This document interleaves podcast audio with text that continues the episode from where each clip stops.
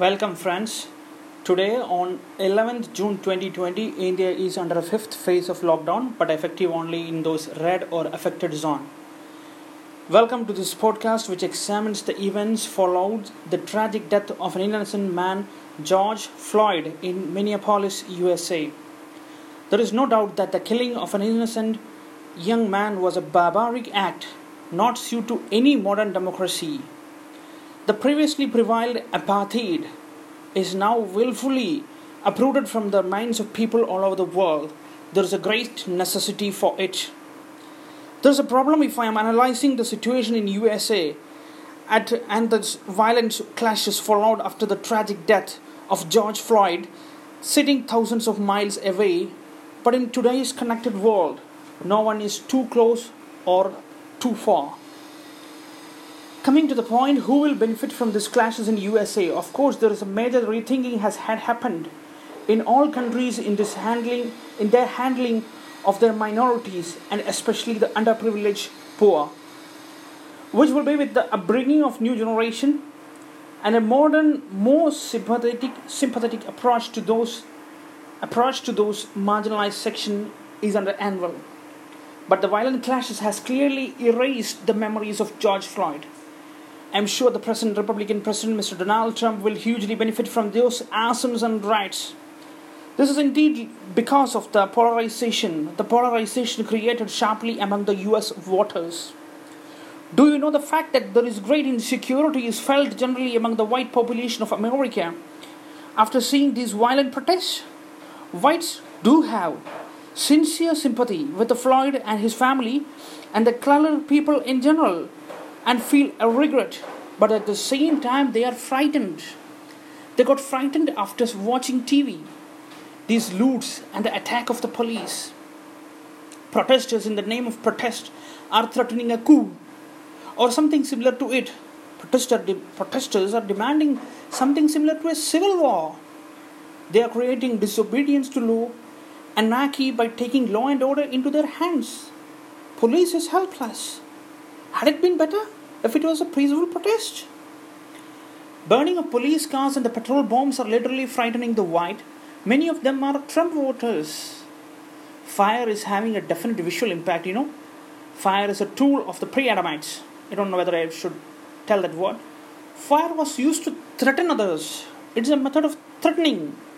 I'm so sure that the insecurity felt by the Trump voters will secure the vote bank of Donald Trump. It will consolidate Trump's votes. And its base, what base?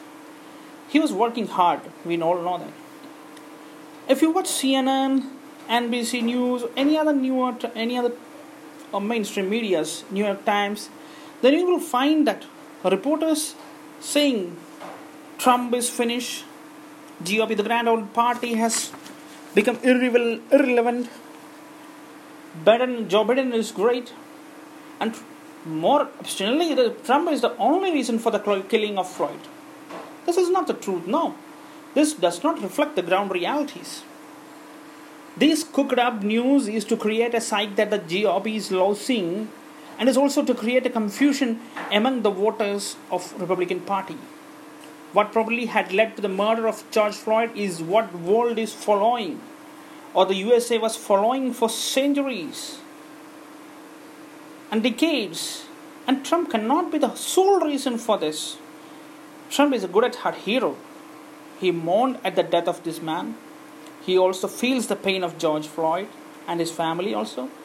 He condemns such crimes. But as you know, the political control over the law enforcing agency is very less in America. Trump cannot do anything on his own. That's all.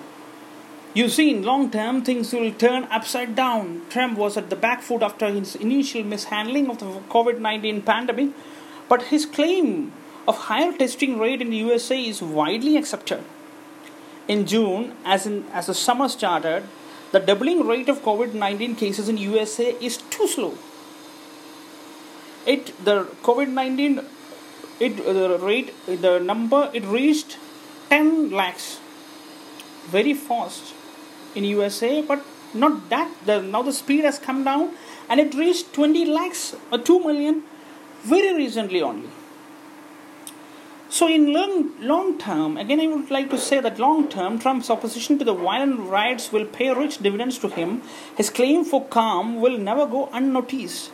In between, you all should remember that those looted or participated in violent protests were all Democratic voters. They had voted for Democratic candidates. Even when there, there is not a single Republican voter who has changed his mind to Democratic candidate after seeing these riots, after seeing these loots, after seeing this arson, after seeing this protest. Even when the Republican voters condemned the killing of killing of uh, George Floyd, 90% condemned it, they never came out in streets. Republican Republican voters are instead frightened the fear, they got frightened at the sight of violence and fire. This fear will be the catalyst for Trump, for sure.